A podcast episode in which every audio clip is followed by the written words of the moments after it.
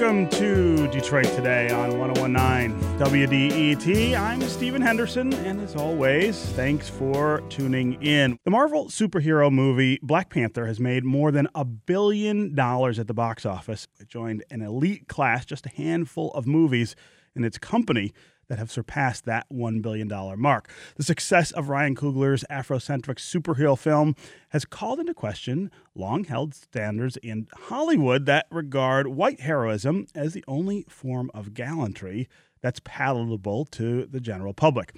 The proverbial white knight was knocked off his horse and replaced with the black king, who lives in full celebration of blackness and black success. Black Panther also called us to discuss more intimately the importance of representation in entertainment, the ability for all Americans to see themselves reflected in positive roles on the big and small screens, as well as in art and literature. The issue of representation cuts right to the core of the world from which Black Panther was birthed comic books.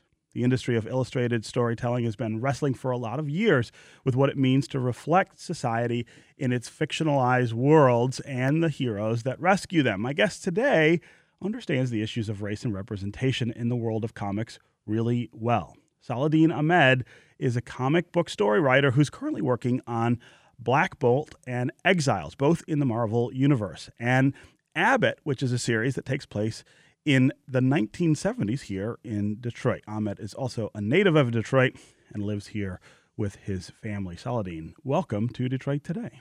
Hi there. Uh, let, us start with the idea of representation in fictional worlds, mm. fiction uh, versus nonfiction. Um, your work is, as I read it, really focused on the idea of that representation and, and enhancing that representation, not just for you, but for lots of other people who don't see themselves a whole lot in the comic book world. Yeah, yeah, that's absolutely the case. Pretty much everything I write um, is kind of concerned with kind of bringing voices into uh, these stories uh, that are not typically uh, in these stories or are sort of side characters or sort of clownish characters or villains mm-hmm. or or uh, you know whatever sort of uh, cardboard cutout, right? And um, uh, a great deal of my work is kind of taking uh, those people, whether that's uh, Arab characters, whether that's black characters, whether that's gay characters, whoever it is, and sort of uh, shifting them, you know, women, um, shifting them more towards the center yeah. of the story. Yeah, yeah, yeah. Uh, and, and, when you're when you're doing that, is it is it different uh, from thinking of a white character who is a hero? Is there something inherently different about the process or or the writing that that uh, that stands out to you? Well, you know, uh, yeah. I mean, there is. I try and honor the the story of any character that I'm working on, mm-hmm. um, and uh, the specificity of where we come from is, is, is part of that story. Um, I'm also a writer who's really interested in kind of childhood and, and you know, we form our identity then. And, and, and so those, those sorts of labels come to us early. But I also think that, uh, I think that probably a lot of times when people are writing white characters, they don't think enough about what it means for this character to be white, right, know, or to be right. male, or to be. Uh, I mean, that's so often the default, right? Uh, yeah. Uh, people think, well, this is a this is a hero. It's going to be a white character, and and I think. Uh, maybe maybe that comes without thought, right? It does, and it's it's fascinating to me because no one no one ever asks uh, a writer, you know, well, well, what was your thought in making this character a, a, a straight white man? You know, right? But uh, you know, one of the, uh, if you've got a, a, a, bisexual black woman as your star, then that's everybody's like first question, and yeah. it's, it's, just fascinating to me. Yeah, yeah. Uh, I, am curious uh, as a comic book uh, writer, what you make of the success of Black Panther, and whether that is kicking down a door that now lots of other people will run through with with characters who don't look like the heroes of of comic books uh, of comic books past. Uh, you know, I mean, it's it's it's a long. That's a long. I'm glad we're here for a minute because right? that's that's that's, that's, a long, uh, complex discussion. You know, I mean, for me, I'm I'm 42. Uh, you know, I really, I grew up in that era where comic books were really like, you know, um, a, a something you did when you you know something you read when you uh, I don't know smelled weird and hid in the back of the class or you know I, I like it's it was it was nerd stuff and uh, I mean on the one hand we have to kind of think about Black Panther just in the general context of just superheroes and geek culture and all that stuff, just comic book stuff Sure. being what our pop culture is now. You know, I mean, it's just still, even leaving aside uh, Black Panther, it's still wild to me that when I go to like uh, my kids' Halloween parties, uh, half these kids are dressed as Iron Man. Yeah. Like nobody knew who Iron Man was when I was a, a little kid. But for me, uh, especially, you know, and uh, you know, I'm not black, I'm Arab, but uh, but I always felt kind of invisible in in superhero comics as much as I loved superhero comics and identified with this or that character. Um, T'Challa was always he always had a spot in my heart Yeah. because he was he was brown skin like a lot of the men around me. You know, he was um, he had a different kind of name. He was from a different country. You know, and uh, he was always this sort of minor character that I I loved to death. And then uh, when I was uh, an adult, uh, young adult, uh, Christopher Priest wrote this series of Black Panther comics that a lot of the movie's inspiration comes from in terms of this world building and stuff like that. And I was like, yeah, somebody somebody reinvigorated this character. But even so, I I, I never thought there'd be like a blockbuster like this, and it's it's amazing to see. It's wonderful. I mean, there's like not only the just the kind of financial success, but seeing across the board. You know, when I went and saw it, there was like a, a, a group of church ladies there seeing it together. it was Sunday. They'd clearly come like after church together to go see it. These are like you know middle aged to old ladies that were like not going to see uh, you know Ant Man or whatever, but but Black Panther called them out to see a, a superhero movie, and it was it was amazing. I think generalizing about success, I'm real cautious about. I mean, I'm I work in comics and film is a separate thing, Sure. you know. But I'm I'm I'm I'm starting to get a glimpse into the film world a little bit, and uh, and in both realms, there's still a lot of work to do. The people making the decisions, the people with the money to hand out, Right. still really look one way and uh, have some ideas. A lot of them have some ideas that are very narrow. And I think I feel like we need to take a minute and uh, really, in particular, celebrate uh, Ryan Coogler's kind of individual genius. You know, because a lot of why this film succeeded was it was just. The way I mean, th- this guy's a genuine his. genius to my mind. He's I'm slightly resentful because he's like ten years younger than me or something like that, you know. And and he made this brilliant film that apply, appealed to across so many quadrants and w- was still being good and still being true to comic books too, which is wild. It's just it's it's it's that's not an act that's going to be repeated a whole lot. I feel like so. You know, there's there's there's some good news there, but I don't know how universal that is. Uh, this is Detroit Today on 1019 WDET. I'm Stephen Henderson, and my guest is Saladin Ahmed. He's a writer, novelist, and author of numerous comic books, including Abbott, uh, Black Bolt, and Exiles. We are talking about the idea of representation in the comic world, in the fiction world of fantasy stories that come out of comic books, how it's changing, uh, and where it's headed. Uh, Saladin, I want to talk m- more now about your work uh, and and some of the the stories that you have uh, sort of created and, and nursed over over the years. Uh, I want to start with Abbott, uh, and and maybe uh, maybe because I I really love this character and this story. Uh, it's it's set in Detroit in the 1970s, and it features uh, a black woman who is a photojournalist, works for a daily newspaper here in the city of Detroit. Tell me about this world and this story. How you came up with that? Yeah. Well, first of all, I always feel like when uh when journalists read it, I feel like I have to apologize because I, you know, I know I got all sorts of details wrong. But uh, Yeah, it's a, I don't know that you a got that service much story. wrong. but um, no, Ab- Abbott is a it's so it's a comic book, uh, independent comic book, creator-owned comic book, which means uh, I've created the characters and world and own the kind of property as Yeah. opposed to when I work for Marvel or DC, and uh, put out by Boom Comics, and it's. Uh, set in 1972 Detroit, and uh, a kind of slightly alternate version where there's some some kind of dark occult things happening. And uh, uh, our hero for the comic is Elena Abbott, who is uh, a sort of very dogged reporter, uh, investigator. She's working for sort of a the uh, sort of a sort of second-rate newspaper in the city, uh, and uh, uh, is the only black reporter at her newspaper. And uh, so she's sort of in this this not only this white world, but also this man's world of uh, of 1970s journalism, trying to navigate. Um, and she's a sort of investigative genius, but uh, but is sort of relegated um, to uh, to these grisly tabloid like stories of, of crime and stuff. Uh, although she sort of carves out a place for herself to to tell other stories. So she's writing stories about things like police brutality and organized crime in uh, in, in early '70s Detroit, and, and raising a lot of hackles, ruffling feathers because of that.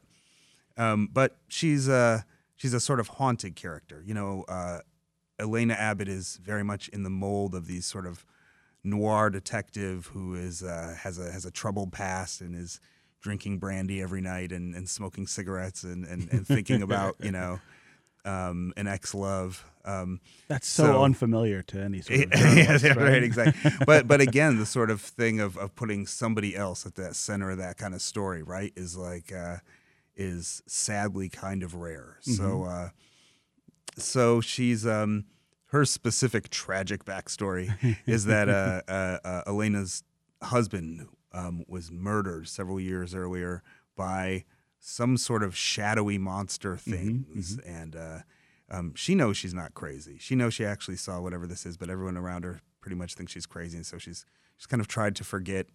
Um, and uh, we join her as she's covering a, a, a story for the paper, um, and uh, it's a series of of crimes that um, grisly sort of uh, a, a mutilation of an animal and then a murder of a person, and they uh, bear the hallmarks of the the crime that took her husband from her. Right, right. Uh, the starkness of that story, the stark sort of violence uh, of, of that first book, uh, and and in the second, um, I think lends itself somehow in my mind to the setting. Right, the 1970s in Detroit, the decade when I was born, decade when you were Yeah, born. Um, I, I like, I very much like the way you meld that story into what's sort of going on in the city more generally. Sometimes in the voice of of uh, sort of a news narrative that's that's over overarching everything. Yeah, yeah, yeah. We'll have little snippets of the the sorts of articles she's she's working on, and it, it is. It's a story.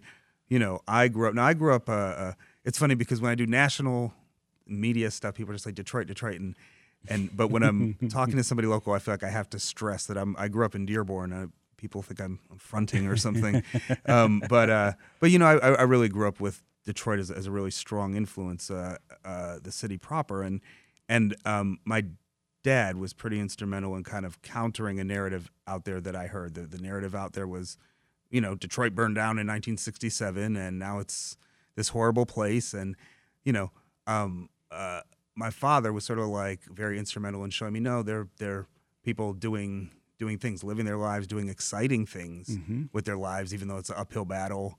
You know, um, and uh, and a lot of that was was racially coded too. You know, was uh, was um, about sort of not seeing the things that black people were doing in this in the city in the 70s um, and so you know it's just it's just a it's a setting and a story that i think is rich for kind of uh, taking a better look at.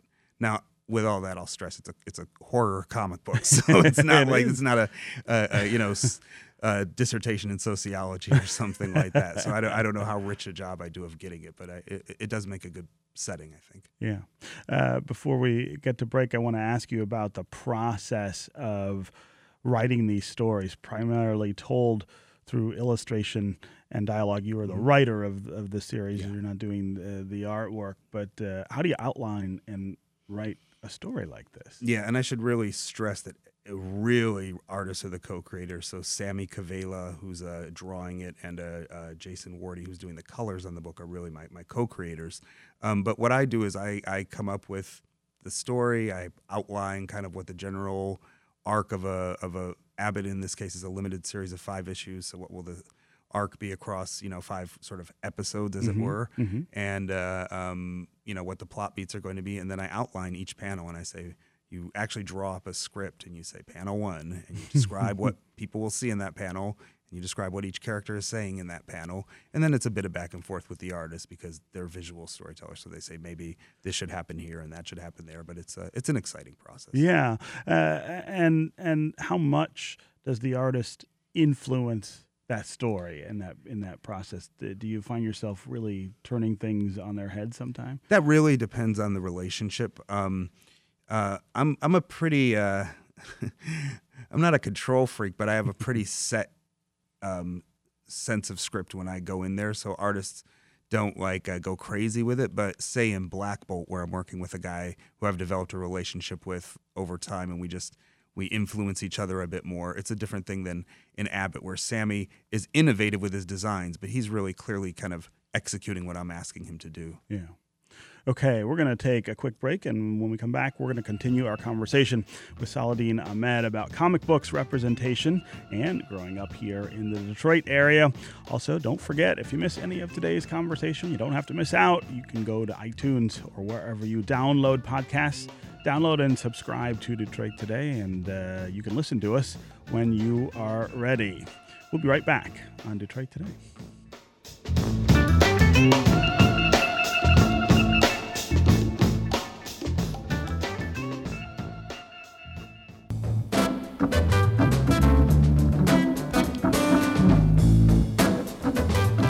You're listening to Detroit Today on 1019 WDET. I'm Stephen Henderson, and as always, thanks for tuning in. My guest today is Saladin Ahmed. He is a writer, novelist, and author of numerous comic books, including Abbott and Black Bolt and Exiles. We are talking about representation, representation in comic books and fantasy stories, how important that is and how it is changing. Uh, think of the smashing success of the movie Black Panther. What does that mean for the world of comic heroes, both in comic books and on the big screen? On the big screen, does that mean we are headed for a new era of inclusion. Uh, Saladin, I want to start this segment talking about uh, another comic book that you write. It's called Black Bolt, uh, and this is very different from Abbott, which was uh, the series that you are writing about a black woman in the 1970s in Detroit. Uh, tell us about Black Bolt and tell us about how it fits into that Marvel universe of superheroes. Yeah, so uh, Black Bolt is um, actually wrapping up next month with issue 12. Mm-hmm. Um, it's uh, the first comic uh, I wrote, started about a year ago, um, year and a half ago. Um, and it's uh, the project that Marvel invited me on board with. Um, uh, it centers on the titular character, Black Bolt, who is uh, uh, the king of a sort of hidden people, the Inhumans. Now, people might recognize that from a an ill-fated recent TV show. um, but uh, uh, the Inhumans are sort of Marvel characters who've been around um, for like 50 years.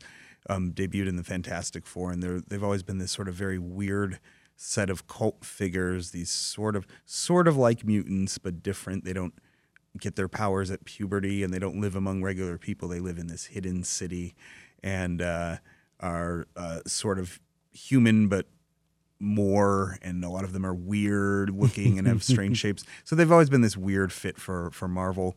And uh, they wanted somebody to kind of reinvigorate the character of black bolt who'd been around for 50 years but never had his own solo series. Um, they came to me because i'm a sort of fantasy science fiction writer. A novelist before i wrote comics. And uh, uh, black bolt's always been a kind of tough nut to crack. So um, they came to me as a prose writer. And uh, um, and at first I was sort of like, okay, sure. He's a weird character, but it's Marvel. Yes, of course I'll write this. And, uh, but I, I kind of fell in love with the character. And, and uh, talk about the difference then of writing in that context and, and writing your own stories uh, that, that, that you've come up with on your own.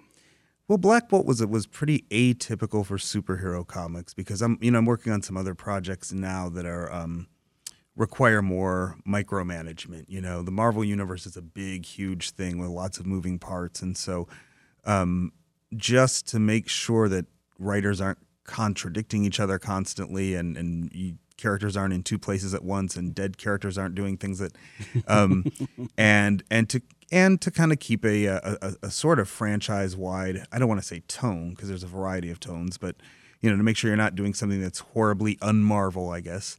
Um, there's about a certain amount of micromanaging in superhero comics, same at DC. Um, Black Bolt was an obscure enough a character when I got him that they were sort of like, well, you could sort of do what you want, and uh, so I, I, sort of flipped it into a, a interrogation of, uh, of, of superhero power and of uh, of prisons specifically. You know, it's it's the first arc and really even the second arc um, uh, is about him going to prison. The second arc is really kind of about aftermath and trauma and stuff like that. Mm-hmm. But uh, the first six issues of the of Black Bolt, he is in a space prison, basically the sort of place that Marvel characters, Marvel heroes have always tossed villains, and then you never see the villain again and never think about what happens to them and how they ended up there in the first place, right? And so um, I wanted, you know, I'm a, I'm a lefty and uh, I have I have some you know history uh, with with the criminal justice system in my own family, um, so I, I wanted to take some of that apart, you know, yeah. um, and and surprisingly, Marvel really let me do it. Mm-hmm. Uh, also, Exiles is another uh, storyline that you're um, that you're writing. It's a group of Mutants led by Nick Fury, a character that uh, people may be familiar with. And it also features Ms. Marvel, which is mm-hmm. Marvel's first Muslim character, mm-hmm. a Pakistani American. Talk about that series. Yeah, Exiles is a comic that uh, is really uh, alternate versions of a bunch of, of Marvel characters. So we have a we have an alternate version of uh, Ms. Marvel, who is uh, um, she's a young sort of teeny bopper Muslim American, mm-hmm. probably Marvel's most important recent superhero in like the past 20 years, I'd say. Um, and uh, she's, um, but in my version, she's a kind of bitter old lady with a laser rifle, right? And I have a version of Wolverine in the comic who's a, a, sort of little cartoon chubby Wolverine who's like got hearts popping off of him and stuff like that. So, so the, the, it's a very weird book. Uh, it existed about you know 15 years ago uh, and was a very successful book, but hasn't been published in some time, so I'm, I'm rebooting it with also a, a version of Valkyrie uh, based on Tessa Thompson's uh, version in the recent Thor movie. So um, Valkyrie, who's traditionally a kind of very lanky, uh, blonde, um, very pale character, is uh, this kind of burlier. Tessa's not that big, but but she played the role very big, physically big, and so um, she's this kind of big, burly you know, black Asgardian woman.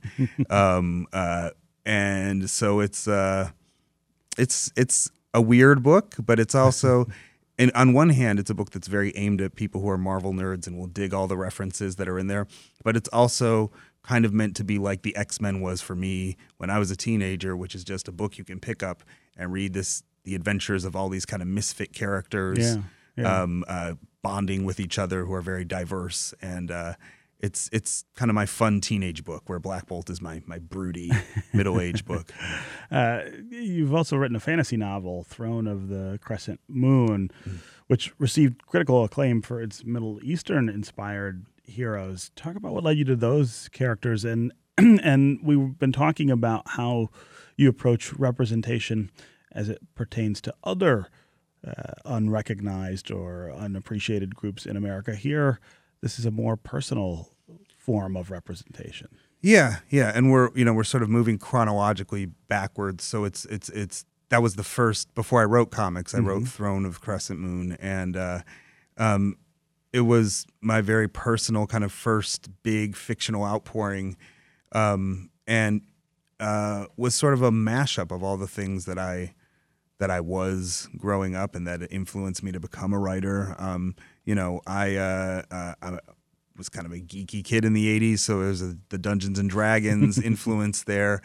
Um, but I also I grew up in Dearborn in the south end, uh, east end of Dearborn, in immigrant communities. Uh, you know, around Arabic food and hearing Arabic spoken, and um, uh, that you know my great grandmother used to read to me from the Quran and stuff like that. So, I mean, all, all of this uh, sort of mashed together. I think in the first, your first novel is always kind of, or your first big fictional thing is always sort of a semi autobiographical in, in, in a way. And so I think that was was almost inevitable. Mm-hmm. Yeah. And people still read it. It's it's pretty it's pretty gratifying. It came out about five years ago. The sequel is is long overdue. I'm sort of suffering from the uh, the epic fantasy writer curse, and it's uh, it's slowly being chipped away at it. It'll probably be another few years. Yeah, uh, see, you say that now, the fans are going to expect. yeah, well, you, you, you know, it's it's it's it's a sort of two way street. It's thrilling that people give a darn, you know, but uh, but it, it does. It, you just have to say at some point, look, it's it's coming along as it comes along, and I hope you like what I work on in the meantime. Yeah. And most folks have. Most folks have followed me to the comics and, and, and dug what I'm doing there. So.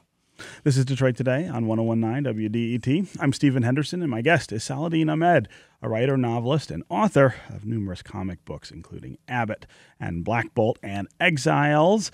We are talking about the idea of representation in comic books and fantasy stories. Uh, think of the movie Black Panther, all of the success that has surrounded that, uh, and whether that's changing, whether that is uh, altering the way that we think of who can be superheroes, who's worth featuring in a comic book or in a movie. Let's go to Chris in Dearborn Heights. Chris, welcome to Detroit today.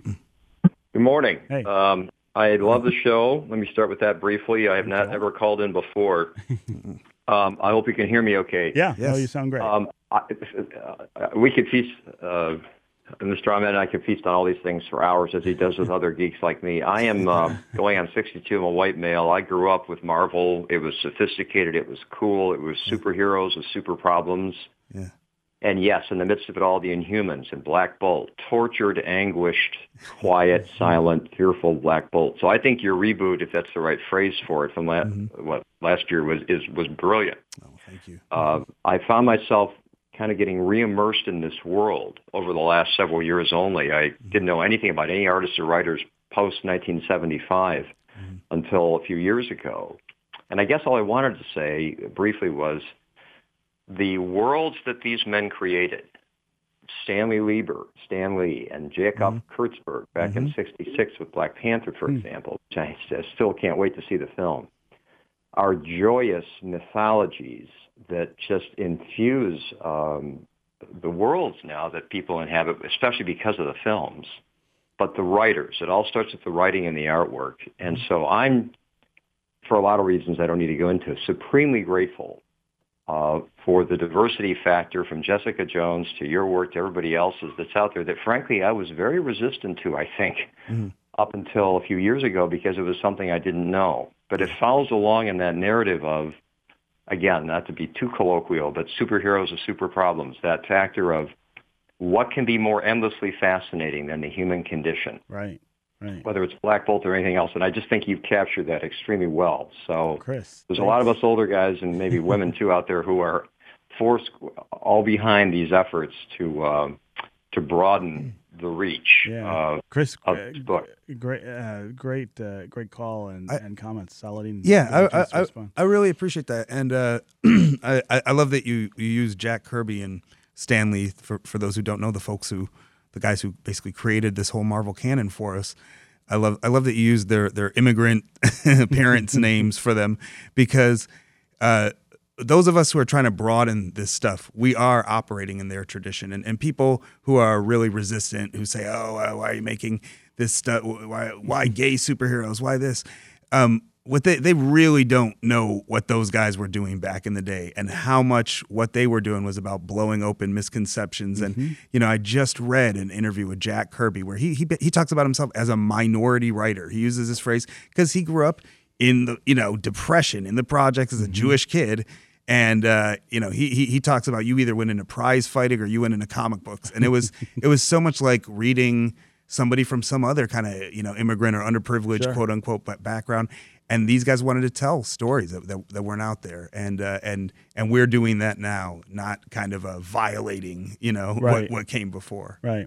Uh, we've got about three minutes left, but AK on Twitter says if you had to pick strands out of the zeitgeist and weave them into a superhero for Detroit in 2018, what would that hero look and act like? I think that's a great question. I, you know, it's funny because I think actually my answer to that is is the comic I'm I'm putting out now, Abbott, because she, she's not a superhero, but um, it's so dangerous to try and talk about what's happening now directly as what's happening now. You do it clumsy. You hurt people without meaning to. That's you, really interesting. You know, um, so if you look at Abbott, it's about 1972, but it's also about racial tension in Detroit, about harassment in the workplace, about uh, women getting paid less, about journalism getting downsized, about mm-hmm. it's about gentrification. I mean, uh, you know, all these sorts of things are in there, and uh, for me, it's always easier to talk about those things at a at a remove in a in a historical sort of context. Yeah, mm-hmm. it also sort of gets at the idea that these stories repeat themselves, right? Yeah. In, in real life, that yeah. the things that we experience in real time, we're going to see again in exactly. in twenty or thirty years. So it's sort of sad for those of us who grew up here, right? Uh, yeah. I, I, read that when I read that. Uh, that story about Abbott, I, there there is almost a sadness that I get thinking of some of the things you point out in there, some of the places she goes yeah. that are no longer there yeah. or that are really different. She uh, she has an encounter at the Packard plant. Uh, yeah, right, right, in, in one of the books. Uh, the city really has. I do I do feel uh, like if my one achievement in life is I think I put the the Cass corridor in a uh, comic yes. book in a nationally published comic book caption for the first time, probably as far right. as I know at least. That's right. That is an achievement. okay, Saladin Ahmed, writer, novelist, and author of numerous comic books. Thanks very much for being here Thank you Detroit so much. today. This was a blast. Thank you. All right, that's going to do it for us today. This is 1019 WDET, Detroit's public radio station, a community service of Wayne State University.